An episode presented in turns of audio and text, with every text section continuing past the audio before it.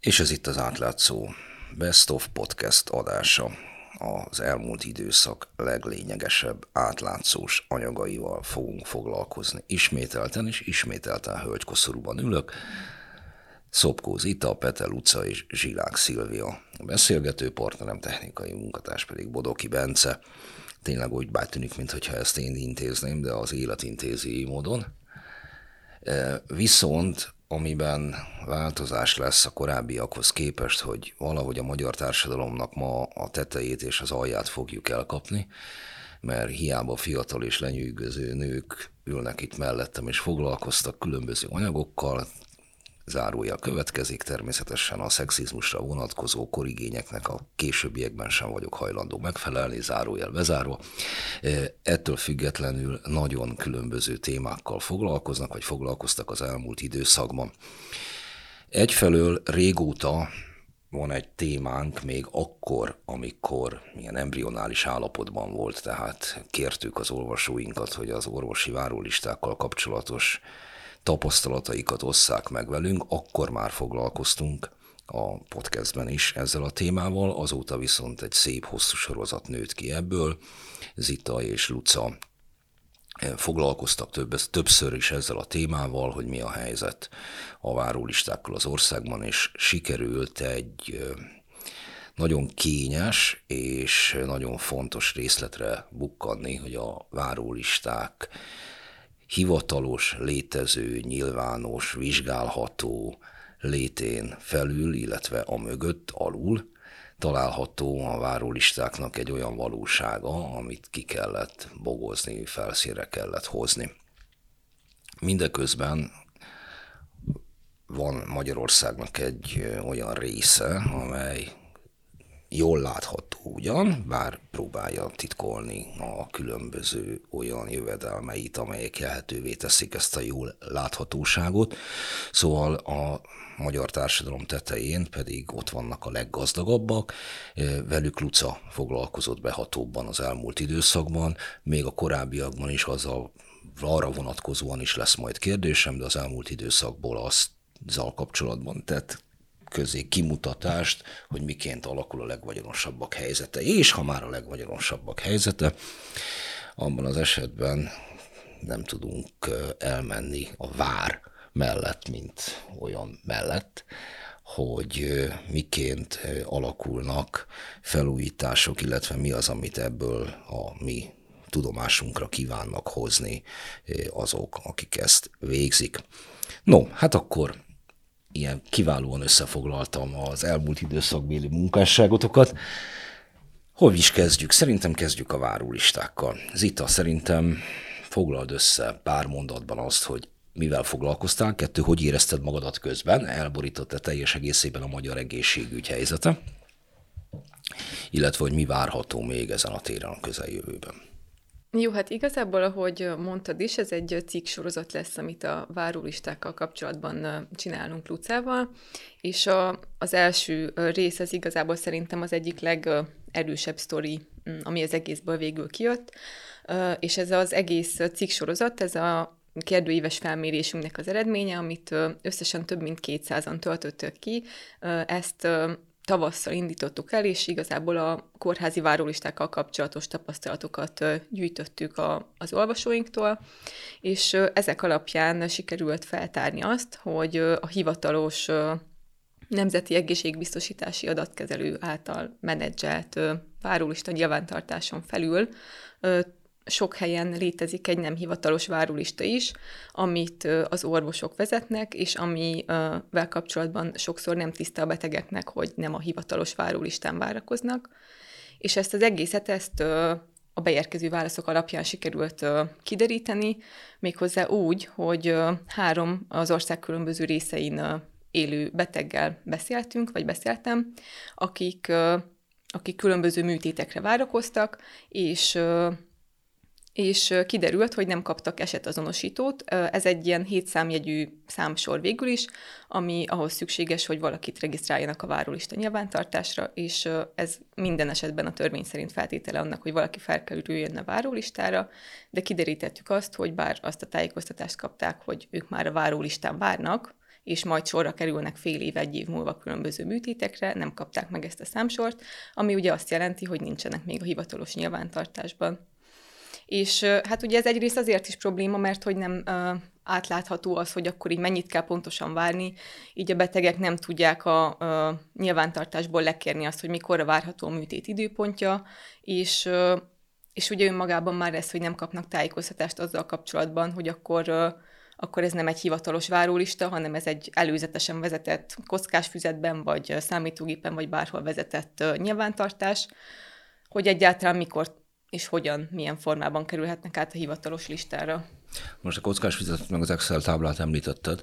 Most már az Excel táblát nem említetted, csupán a számítógépet, de föltehetőleg Excel táblában szerepel benne, hogy három beteg az, aki nyilatkozott az átlátszónak, hogy ilyesmi érte, de ezen felül egy egészségügyi szakértő is megtette ezt, mármint az, hogy szóba állt velünk, és azt mondta, hogy ez nem csupán három betegre jellemző anomália, hanem egy általánosan elterjedt gyakorlat a magyar egészségügyben, hogy az orvosok ilyen módon próbálják nyilván tartani azokat, akiknek műtétre lenne szükségük a jövőben. Igen, igen, ez így van. Egészen pontosan azt mondta nekünk, hogy szinte mindenkinek van egy másik várólistája, és hogy a valós számok azok a fiókban vannak, ugye ezt úgy értette, hogy akár többen, de akár kevesebben is várhatnak, mint ami a hivatalos nyilvántartásban van, és hogy, hogy valószínűleg csak a konkrét orvos tudja azt, hogy éppen nála mennyien sorakoznak egy-egy beavatkozásra. Ezt kérdezem Lucától is, hogy mindez az adatokat azzal kapcsolatban hogyan módosítja, hogy milyen típusú műtétekről van szó. Mert ugye a vár, hivatalos várólistákkal kapcsolatban van egy képünk azzal kapcsolatban, hogy milyen fajta műtéti beavatkozások azok, amelyek olyan szűk keresztmetszetben végezhetők el ma Magyarország, hogy abban nem fér bele az összes páciens. Kérdés az, hogy azok az esetek, amelyekről a cikk írása közben tudtatok, vagy megtudtátok, hogy vannak ilyen esetek, azok ezt a fajta képet, amit a várólistákról mi nyertünk az olvasók által, és úgy általában az egyéb vizsgálódásaink által módosítja a titkos várólistáknak a léte. Vagy ugyanazok a, a műtétek, ortopéd műtéttől a hát, mégis. Igazság szerint kettő eset az csípőprotézis műtéttel volt kapcsolatos, amit a hivatalos várólistától eltérő várakozási időről szólt, és ez egyébként ez az egyik olyan beavatkozás, amire a leghosszabb a várakozási idő, általában fél év vagy akár egy év is lehet, és, az, e, és több ezer beteg áll sorban, tehát, tehát igazából igen, ez, ez, ez is egy lényeges pont volt szerintem, hogy pont annál a műtétnél sikerült kideríteni, hogy van ilyen titkos várólisták, amiknél egyébként is nagyon-nagyon hosszú a várakozási idő, és ugye így ki tudja, hogy hosszabb vagy rövidebb, de hogy sok esetben így még hosszabb, mint amit a hivatalos statisztika mond. Tudunk-e olyat csinálni, ami valamilyen módon összeveti a műtéteknek a becsült költségeit a várólistákkal, hiszen a várólistáknak kapacitásokai vannak, és sok esetben az, hogy költséges műtétekről van szó, hogy ezek körülbelül mennyibe kerülnek ezek a beavatkozások. Ezzel a kapcsolatban adatokat valahonnan nyerhetünk-e ki. Számomra, mint felhasználó vagy olvasó számára ez egy érdekes dolog lenne. Húha, hát azt nem tudom, hogy Hát a NEAK-nál biztos, hogy vannak ilyen adatok, hogy egy-egy műtétért mennyit, mennyit kapnak a kórházak.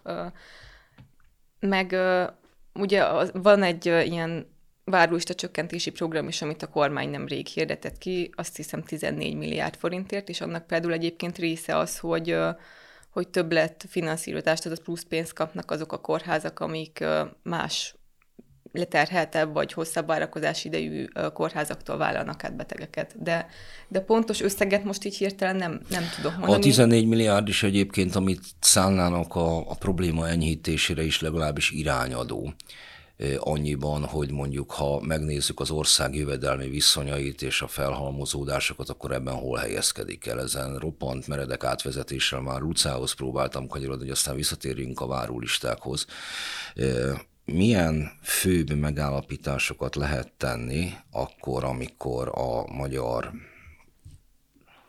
jövedelmi viszonyokat és a leggazdagabbakat vizsgáljuk, például 14 milliárd forintból is. Hová is esik egy ilyen nyilvántartásban vagy kimutatásban?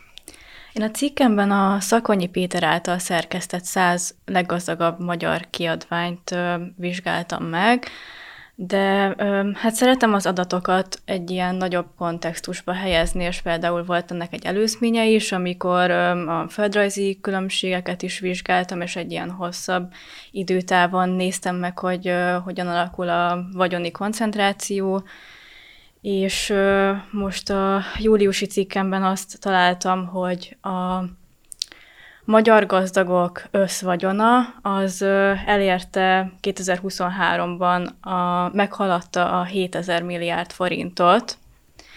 És Hány emberről beszélünk hozzávetőlegesen? Ez a 100, 100 ember összvagyona. Ja, Igen, ember. a top listás 100 ember összvagyona meghaladta a 7000 milliárd forintot. Mondjuk akkor is többről beszélünk, mint száz, mert, mert a listában családi vagyonok is vannak, csak egy néven nyilvántartva, de pár száz emberről maximum, igen. Tehát a 7000 milliárd, ne haragudj, megszakítottalak, tehát hogy megszaladta a 7000 milliárd forintot az összvagyona ezeknek az embereknek. Itt véget is ért a gondolatmenet? Ö, és hogy egy ilyen közelítő értéket adjak, ez például a 2000-es évek elején 200 milliárd forint volt, tehát 12-szeresére nőtt a gazdagok vagyona ez idő alatt. És nem hiszem, hogy nagy meglepetést okoz, hogy a lista élén Mészáros Lőrinc állt 660 milliárd forinttal. És, és hát az is látszik az adatokból, hogy folyamatosan nőtt ez a gazdasági szakadék a magyar társadalomban, tehát hogy a 2000-es évek elején még így a, az európai országokhoz képest átlagos volt nálunk a vagyoni koncentráció, míg 2014-ben ez egy ilyen nagy fordulatot vetett, és így egyre nyílt az olló. Jó, térjünk majd erre vissza, meg még a várólistákra is, meg hát összes gondot megoldani nem fogjuk, de ha már itt tartunk, akkor nézzük, magyar építők. Mi, mi is történik azzal kapcsolatban, mivel szigorú levelezésben állunk megint a hatóságokkal, hogy adjanak ki nekünk adatokat? Ezt Zsilák Szilvitől kérdezem immáron. Hát gyanítom, hogy ezen a listán is rajta van Pár Attila, neki ez a cég. Egyébként még ezzel kapcsolatban még az a vicces, hogy ott a G7 találta meg, hogy a magyar építők az most még 95%-ban állami megbízásokból él, szóval nagyon brutál. Ahhoz képest, hogy ők most a várban építkeznek, és nekem ugye azt nem, nem érdemes most felmenni a várba, a kivétel, aki ilyen gigantikus építkezéseket akar most látni. Nekem azt tűnt fel, hogy zajlik az építkezés, ki van táblázva. József Főherceg Palota, a Szent téren a Udai várban, és hogy ki vannak téve a táblák, azonban nincs kiírva az ár, hogy mennyiből építkeznek. És akkor az ember így rutinosan megnézi ezt még a közbeszerzési értesítőben, ott sincs semmi. Akkor a várkapitányság működtet egy kiváló Facebook oldalt, nyilván ott se írták ki az összeget, és akkor így elkezdtünk így kérdezősködni a bárkapitányság az e-maileinkre nem válaszol, marad a közérdekű adatigénylés, ott kimaxolják az időtartamot, amíg ők tudnak válaszolni, majd utána nyilván csak részben válaszolnak a kérdésükre, még továbbra is bent van egy közérdekű adatigénylés, de igazából itt azt írták le, hogy nemzetbiztonsági okokból ők nem írtak ki közbeszerzést, és így az ár, ár sem szerepel sehol. A nemzetbiztonsági ok az itt mit jelenthet? Arra gondolok, egyébként ezt is nagyon nehezen uh, árulták el, és nem is nekünk árulták el végül, hogy itt az alkotmánybíróság kap majd helyet, amikor ez elkészül, és uh, valószínűleg ott uh, nem célszerű akkor a közbeszerzésnél látni mindenkinek, hogy mit, hogyan építenek fel, hol lesz a titkos bejárat, meg társai. Amikor... Azt nem tudom, hogy a magyar építő hogy nyerte a bizalmukat, hogy... Szóval amikor ezek a témák szóba kerülnek, akkor hogy is mondjam, a, a, az ifjú, naív és lelkes, illetve dühös kollégák és köztem azért szokott lenni némi, hogy is mondjam, csak eltérés. Tehát én, én már húzogatom csak a szemöldökömet, és kevésbé vagyok felhorgadva ilyesmiken. Ugyanis kevés tudom annak betudni azokat az igazságtalanságokat, ami mondjuk egy 14 milliárd forinttal enyhíthető kórházi várólista és különböző állami megrendelések által felhalmozható ezer milliárdok között van, hogy az éppen aktuális hatalom mit tesz, illetve nem tesz. A, abban az esetben, hogyha az éppen aktuális klientúra mondjuk mértéktartóbb volna, abban az esetben sem látnám azt, hogy ezek a fajta igazságtalanságok rendszer szerint enyhülnének. És ez úgy jön oda, amit most Szilvi elmondott, hogy nem tudom, hogy tudjátok-e, hogy 1990 ben, amikor, sőt 89-ben, amikor felelőttek az alkotmánybíróságot, aztán az alkotmánybírósági törvény megszületett, akkor az alkotmánybíróságnak a székhelyét hol jelölték ki? Nem tudom. Én sem tudom. Akkor én elmondom, Esztergomban. Erről Magyarországon törvény született, ez volt a jogalkotó határozott szándéka. 33 év alatt mondjuk egy időt már ki is vették, de sem sikerült ezt elérni, azon egyszer oknál fogva, hogy a jogász elitnek esze ágában nem volt elmenni Esztergomig. Tehát az elitnek mindig van egy olyan önérdeke, ami még ilyen apró ügyekben is, hogy hol van a székhely, és gépkocsival egyébként elég gyorsan elérhető, sem hajlandó módosítani az érdekein. Tehát, ha megnézzük például a legvagyonosabbakról szóló listát, és azon belül a gazdagodó két is, akkor nem csupán nerembereket fogunk látni, nem csak Mészáros Lőrincet, vagy a családdal jó kapcsolatokat ápoló pár Attillát, hanem olyan rendszerfüggetlen vagy határozottan az előző garnitúrához kötődő embereket, akiknek megvan kormányoktól, parlamentektől és jogszabályoktól függetlenül az a befolyásoló ereje, hogy már pedig az, érvény, az érdekeiteket azokat érvényesíteni is fogja. És hogy ez, e, ez ügyben van bennem egy, egy ilyen szkepszis, hogy értem én, hogy most jön a magyar építők, építenek valamit az alkotmánybíróságnak a várban, de hogyha valaki bármikor komolyan vette volna Magyarországon a demokratikus döntéshozatalt, akkor a probléma már elő sem állhatott volna, mert már évtizedek óta ott székelnek Esztergomban. No, Egyébként vissza, igen. mennyibe került a várólista, vagy mennyit plusz pénzt adtak rá? 14 milliárdot adtak ki. Akkor itt a még a rest többe kerül, az 18 milliárd, ezt nagyjából tudjuk. Ebben az esetben viszont megállapíthatjuk azt például, hogy valami haszna és kapásból legyen a podcastnek, hogy a, az összes magyar várólista enyhítése még garázsban elfér. Nézegetted közben Luca, amiközben mondtam azt, hogy ezen a száz leggazdagabb magyar listán azért megtalálhatók mindenféle emberek. Láttam, hogy elkezdtél görgetni. Uh-huh. Jutottál valamire?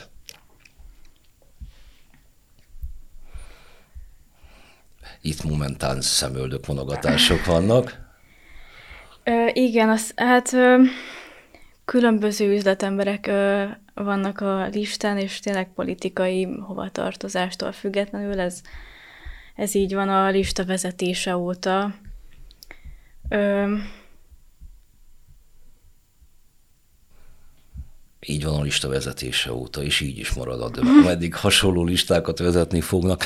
Térjünk vissza még egy kicsit a, a József főherceg palotájára, egyébként meddig kéne elkészülni ennek? Na, minden nagyon időben van, Covid se, se a gazdasági válság semmire nem uh, szólt közbe, 25 végére ennek el kell készülni, és jelenleg tényleg a, áprilisban kellett, hogy szerkezetkész legyen, és addigra szerkezetkész lett. Hát akkor 25-re a Budai Várban egy újabb közintézménynek örülhetünk. Igen, és akkor ez például ízlés kérdése, hogy kinek tetszik, kinek nem. Az biztos, hogy hatalmas. Szerintem ez körülbelül olyan, mint egy ilyen meggazdagodott tevekereskedő, az most így oda beköltözne, de hát majd mindenki eldönti saját maga, amikor ez elkészül. Bár mi pont tevekereskedő.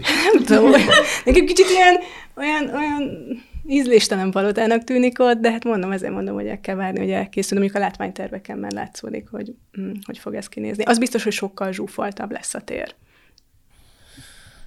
Ez mondjuk nem meglepő, hát mint, mint a várólisták. um, jó, a, az érdekes egyébként számomra, hogy arra, azzal kapcsolatban Luca, hogy a Szakonyi, akit van szerencsém jó régóta ismerni, milyen módszertant használ ennek a listának az összeállításakor, arról neked van határozott egyértelmű és átlátható képed? Hát a lista összeállításakor egyrészt van egy ilyen nulladik pont, amikor kiszűrik azt, hogy azoknak a vagyonát mérik fel, akik magyar állampolgárok, a cégük működése az áttekinthető, stb. És a módszertanhoz egyébként ilyen cégbeszámolókat használnak, illetve gazdasági lapoknak a, az írásait és a cégeknek a saját közleményeit de egyébként például a Forbes készít még hasonló listát, ők teljesen más módszertant használnak, én amerikai Forbes standarddel működnek, és az ő listájuk alapján például Mészáros Lőrinc azt hiszem, hogy csak a harmadik vagy negyedik leggazdagabb ember, és nagyon nagy értékbeli különbségek is vannak, tehát hogy ők például 440 milliárd forintra becsülték a vagyonát, ugye a szakonyi féle 660 milliárd helyett. Egyébként ez a mi működésünk átláthatósága kapcsolat, átláthatóságával kapcsolatban nagyon aggasztó jel. Én ilyenkor mindig egy kicsikét kétségbe esett vagyok, hogy nem tudunk egy olyan standardet találni, amit sajtó vagy legalábbis értelmiség szerte elfogadnak. Milyen olyan falakba ütközünk, akár arról van szó, hogy egy konkrét építkezésnek mi a költsége, a funkciója, a határideje és a többi, akár hogyha különböző listákat, amelyek nyilvánosságban keringenek, próbálunk összevetni, akár valami olyasmi, ami a várólistákkal kapcsolatban kiderült, hogy a valóság, illetve a nyilvános kimutatások nem egyeznek egymással. Amikor, amikor végeztek bármilyen ilyen tevékenységet, akár hivatalos szervekkel hadakoztok, akár próbálunk az életből merítést találni, hogy jelentkezzenek nálunk azok, akiket érintetnek érzik magukat, akár amikor leülsz egy ilyen kimutatást megcsinálni, akkor, akkor a munkával kapcsolatban melyek azok a nehézségek, amelyek amelyek vannak, és hogy mennyiben érzitek ezt ország specifikusnak, vagy azt gondoljátok, hogy ha néhány határól arrébb lennénk és ebbe ütköznénk bele, ne ragadjatok le a konkrét cikket, és ne próbáljatok meg nagyon szabatos válaszokat adni, mert azt gondolom, hogy nem szemináriumi végső megfejtésre kíváncsi senki, hanem, hanem tényleg annak a laza elbeszélésére, hogy, hogy ez milyen. Hát szerintem az első is talán általánosságban az oknyomozó újságírásnál előforduló probléma az az, hogy egyszerűen az illetékesek nem nagyon szeretnek válaszolni, amit Szilvi is mondott a főhercegi palota kapcsán, hogy az adatigénylések határidejét a legutolsó pillanatig húzzák, e-mailekre nem válaszolnak, hivatalos sajtó megkeresésekre sem. A várólistáknál is ugyanaz volt, én kerestem a várólista nyilvántartás vezető NEAKot, akkor az országos kórházi főigazgatóságot, meg a, a belügyminisztériumot is, ugye alájuk tartozik az egészségügy, és hát nem járt túlzottan nagy meglepetésként, hogy egyik helyről sem kaptam választ. Pedig hát ez a cikk ez tipikusan, de hát nyilván alapesetben is fontos a sajtóetikai szempontból, hogy megkeressünk minden érintettet, de ennél a cikknél például kifejezetten érdekes lett volna, hogy mit mondanak az általunk feltárt nem hivatalos várólisták létezésére. Minden esetre a hallgatás magában beszédes. Hát, az tény, igen. igen. Luca, te mit érzel, amikor szembesülsz egy olyannal, hogy van ugyanarra a jelenségre vonatkozóan két, ráadásul nem is hatalom által befolyásolt lista, és a, a végeredményeik finoman állnak, csak pán köszönő viszonyban egymással. Ö, hát a kérdésed során az jutott eszembe, hogy korábban is tapasztaltunk ilyen problémát, például feldolgoztuk Szabó Krisztián kollégámmal a a média szabadságról készül ugye évente többféle, többféle módszertannal világszintű összehasonlító lista, és és ennek során tapasztaltuk, hogy vannak erős különbségek, és akkor Paják Gáborral beszélgettünk a, a kérdésről, és, és ő mondta, hogy fontos azt is átgondolni, hogy ilyenkor percepciókról beszélünk, és hogy az, hogy egy adott ország mennyire szabad a média, nehezen összehasonlítható a világ másik pontjaival, tehát hogy fel kell tenni azt a kérdést, hogy mihez képest. Hát ugye már egy országgal kapcsolatban nagyon sok mindent elárul az, hogy miért hajlandóak energiát és pénzt befektetni a potenciális listára kerülők. Az A országban hajlandóak fizetni is azért, hogy felkerüljenek a listára, a B országban pedig fizetnének azért, hogy lekerüljenek róla. um, Szilvi, hozzád konkrét, konkretizálni fogom ugyanezt a, a kérdést. A József főherceg palota a várban az mégsem Lomkorona sétány, és az építetők mégsem Filemon Mihály polgármesterek, aki ugye egyből beperelt minket, amikor merészeltünk írni arról, hogy milyen hihetetlen technikai innovációt hajtott ő végre egy maga Hajdubiharban. Itt azért a hivatalos szervek és az újságírók között tulajdonképpen kialakulhatna másfajta kommunikáció is. Tehát, hogy most az ugyanis egy dolog, hogy mennyibe kerül, kiépíti, mi lesz a funkciója, és a tovább. Tehát mégiscsak a budai vár az valami olyasmi, ami az embereket érdekelheti attól függetlenül, hogy egyébként mit gondolnak az épp pittetőről mit gondolnak, a funkció hasznosságáról, ami oda kerül. Magyarán szólva egy másfajta kommunikációval az építető, a várkapitányság, stb. részéről mondjuk lehetne olyan cikkeket generálni, amelyek arról szólnak, hogy mondjuk három év múlva, aki a budai várba fel akar sétálni, az mivel fog találkozni. Adott esetben, hogy még, még el is tudja helyezni a szándékait ebben egy ebben érintett, megbízott állami ember, hogy ebben mi lesz előnyös számára. Hogy változatlanul ugyanazt a filemoni hárítást érzed egy azért nagyobb léptékű embereknél is? Itt a várkapitányság más csinál, ők kapnak egy halom közpénzt a kommunikációra, és ők kommunikálnak is ezzel minden felületen, de ők csak pozitív dolgokat kommunikálnak. Szóval példaértékűen, amikor mondjuk építették a mégarást, akkor ők ezt így eldugták, és nem azt mondták, hogy épül itt egy mégarás, 18 milliárdból kivágjuk a hegyet, és akkor tetején így kivágjuk a fákat is, mert el kell férni a mégarásnak, hanem ők csak azt kommunikálnak, hogy, tehát, hogy épül egy, vagy csinálnak egy szőlőskertet.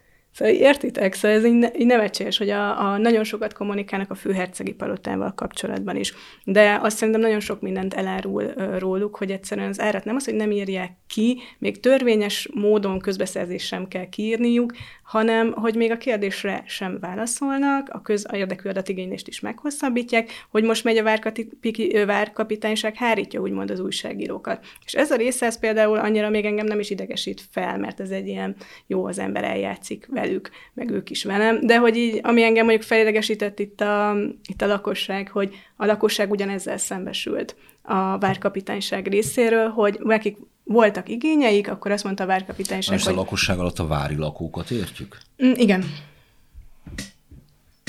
Miért vonat fele szemöldöködet, András? Hát ha már a felső egy százalékoknál meg ott tartottunk, akkor szerintem az utolsó társadalmi réteg lesz, amiért én krokodilkönnyeket egy fogok ejteni, azok a vári lakók, de mindegy zárójelbe zárva. E, tehát igen, tehát a lakosság is ezzel részesült. Igen, ezzel szembesül, és szerintem ahogy velük elbántak, az, az, az, az nagyon aljas volt. Engem viszont jobban érdekelne náluk, már Igen. elnézést kérek tőlük, hogy a különböző szakmák, régészek, műemlékvédők és a többik idegesek-e vagy sem? Van-e bármiféle pesgés azzal kapcsolatban, hogy ebben az építkezésnek milyen hatása lesz a szőlőkertről, pedig majd mondok valamit. Jó, rendben. Ö, nagyon sokan foglalkoznak ezzel, mi, ö, ezzel a részével. Mi inkább a gazdasági részét ö, nézzük meg ezeknek a történetnek, de igen, a, az, hogy most a József hercegi palota kapcsán kinek van igaz, a helyre kell ezt állítani. Egyébként ezt a verzióját kell a palotának helyreállítani, vagy egy másikat, vagy egyébként üresen kéne hagyni. Na, itt nagyon tényleg hatalmas vita megy ezek körül, de én ezek, ezzel a részével nem foglalkozom A, csak azért, mert például egy mély garázs, az engem érdekelne, hogy mondjuk miként érinti a, a vár alatt lévő katakomba rendszert. Vagy erről simán is egyszer nem hallani. Hozzáteszem, vannak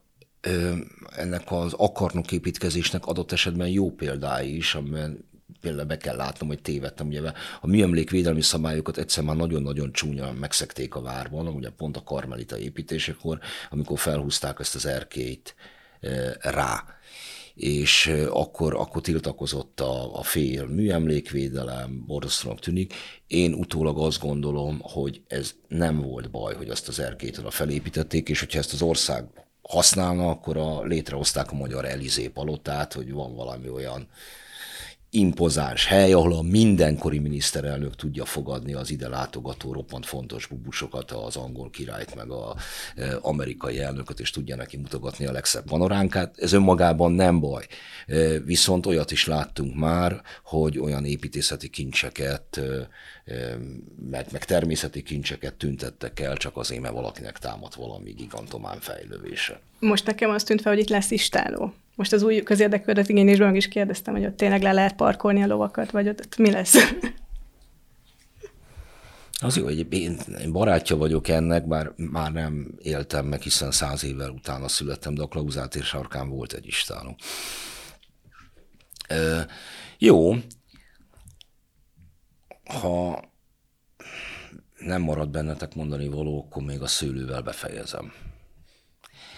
Ezt már kitalálták a 2000-es években is, e, akkor éppen Demszki Gábor apparátusa volt megőrülve, e, és e, az egyik amúgy az építés szakma által egy ilyen tenyerén hordozott kultúrbékának a tervét akarták megvalósítani, legyen újra a Várhegyen szőlőtermesztés.